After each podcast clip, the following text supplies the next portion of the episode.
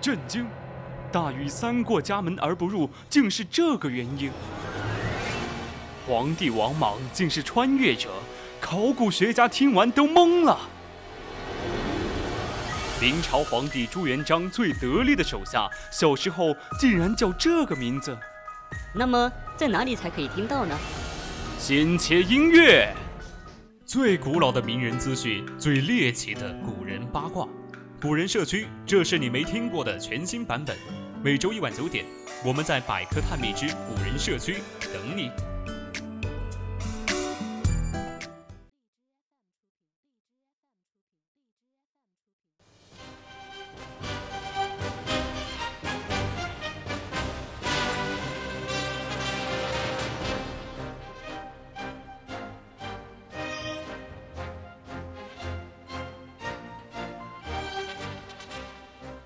全程调频与您共享，亲爱的听众朋友们，下晚上好。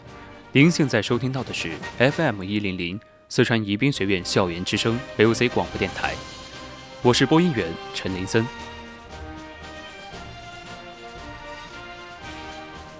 今天我们古人社区的主题是刑场上的官吏周文雍。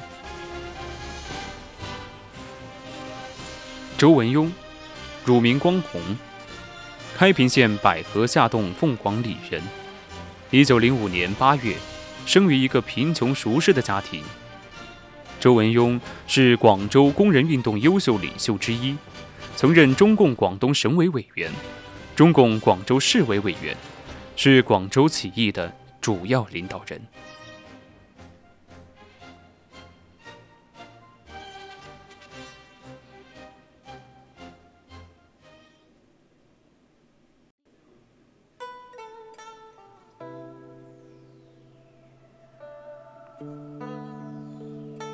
高校毕业后，周文雍跟随父亲到宝兴村教村学。他除搞好课堂教学外，还带学生开展文体活动，带头和动员男学生剪掉辫子，使偏僻的村学气象焕然一新。一九二四年，他因领导全校师生反对学校反动当局组织陆军团，和在刊物上发表文章，揭露广东的。由反动政客操纵的选举市长活动，触怒了顽固派的假公校长萧冠英。萧冠英便在这年暑假贴出告示，以参加社会活动过多、旷课严重、无心向学为理由，开除了周文雍的学籍。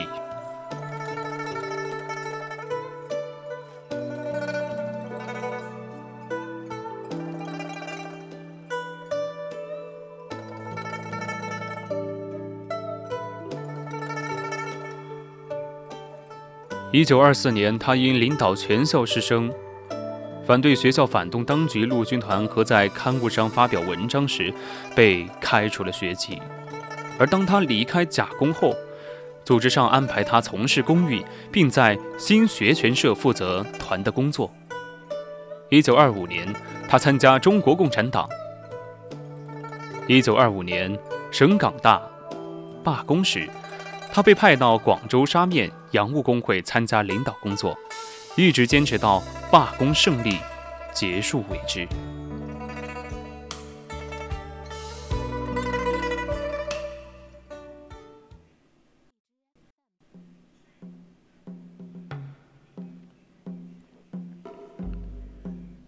一九二七年，四一五政变后，周文雍在广州转入地下活动。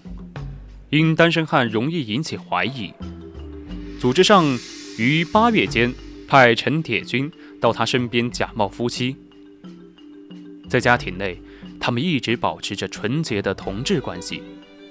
对富家出身的陈铁军来说，穷学生出身的丈夫忘我工作的精神不久就吸引了他。十一月间，周文雍在街头游行中被警察局逮捕。幸亏未暴露真实身份。陈铁军日夜悬心，以妻子的身份探监时，偷偷送进许多红辣椒。周文雍吃后满脸通红，如同发高烧一样说胡话。军统奸人大闹，和事先疏通了御医，监狱当局把他送往医院。地下党马上派人到医院支走看守的警察，将周文雍抢出来，并送回家中。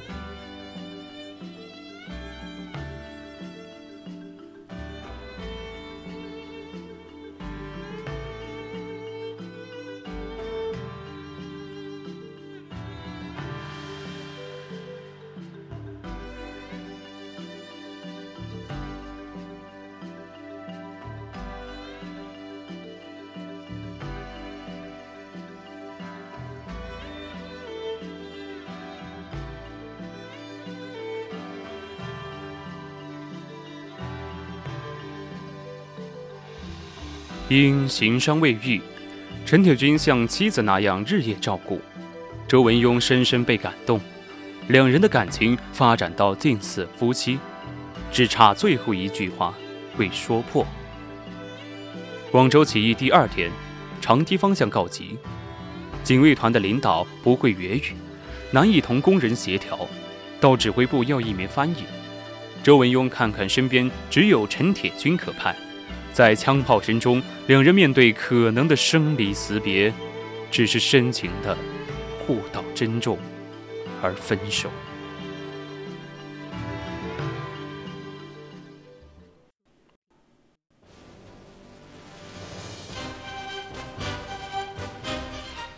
十二月十一日凌晨三时三十分，在张太雷、叶挺、灰黛英、叶剑英、杨英、周文雍。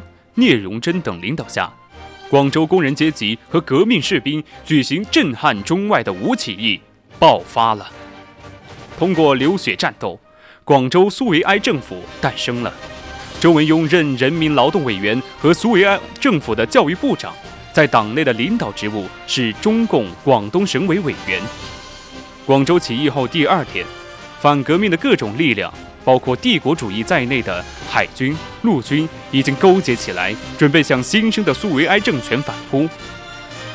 十二月十二日下午二时，张太雷开完会，返回总指挥部，途中突然遭到从大北门窜来的一队敌军的袭击，不幸中弹牺牲。这一天，敌人多次向起义军阵地反扑，因众寡悬殊，起义军已处于守势。十二月十三日，敌人大量增兵，向起义军疯狂进逼。起义军总指挥部紧急命令撤出广州。周文雍带领一支赤卫队，奋勇死战，杀出一条血路，撤离了广州。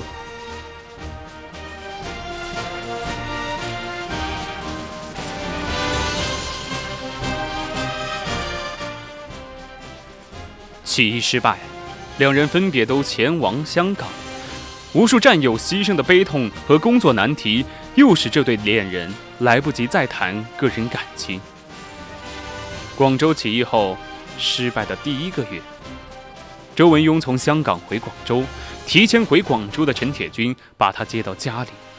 他们仍然假扮夫妻，找寻失掉联系的同志，以便加强组织活动，并准备在春节期间发动一次政治攻势。不幸。除夕日，他俩所在的寓所不幸同时被捕。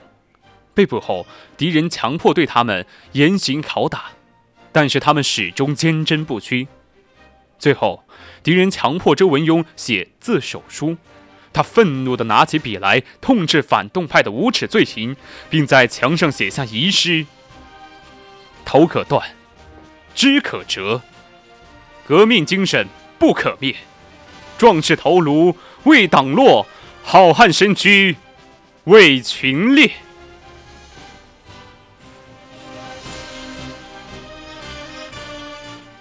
周文雍被捕后，警察局局长朱辉亲自提审。他见周文雍毫不动摇，下令用放飞机、坐老虎凳、插纸芯等酷刑逼供。周文雍几次昏厥。醒后人间不吐实。陈铁军受审时面对威胁利诱也毫不动摇，只关心丈夫的情况。敌人恼怒之下决定公开处决这对共产夫妻。周文雍在广州名气很大。广东军阀公开审判时，为掩盖拷打痕迹，为他脱下血衣，换上半旧西装。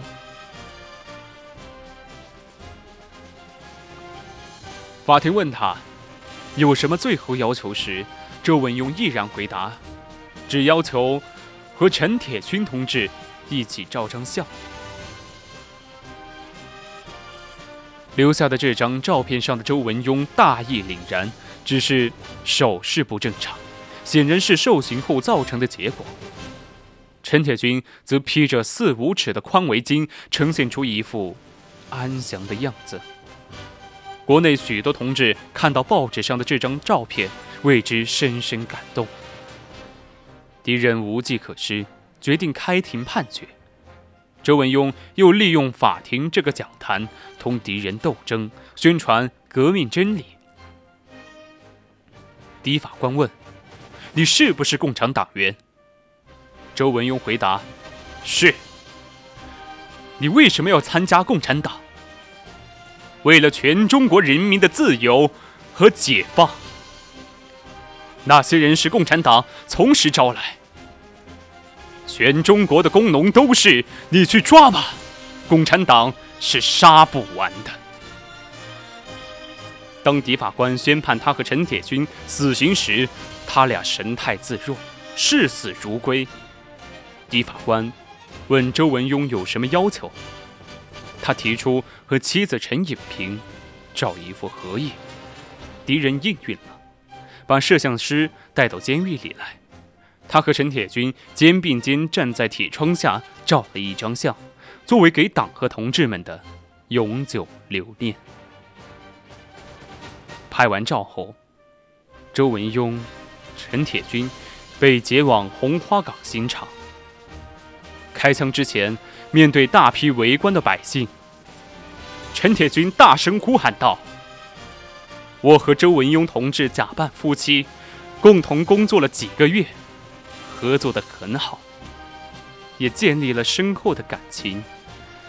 但是由于专心于工作，我们没有时间谈个人的感情。现在我们要结婚了，就让国民党刽子手的枪声。”作为我们结婚的礼炮吧。此时，周文雍仅二十三岁，陈铁军二十四岁。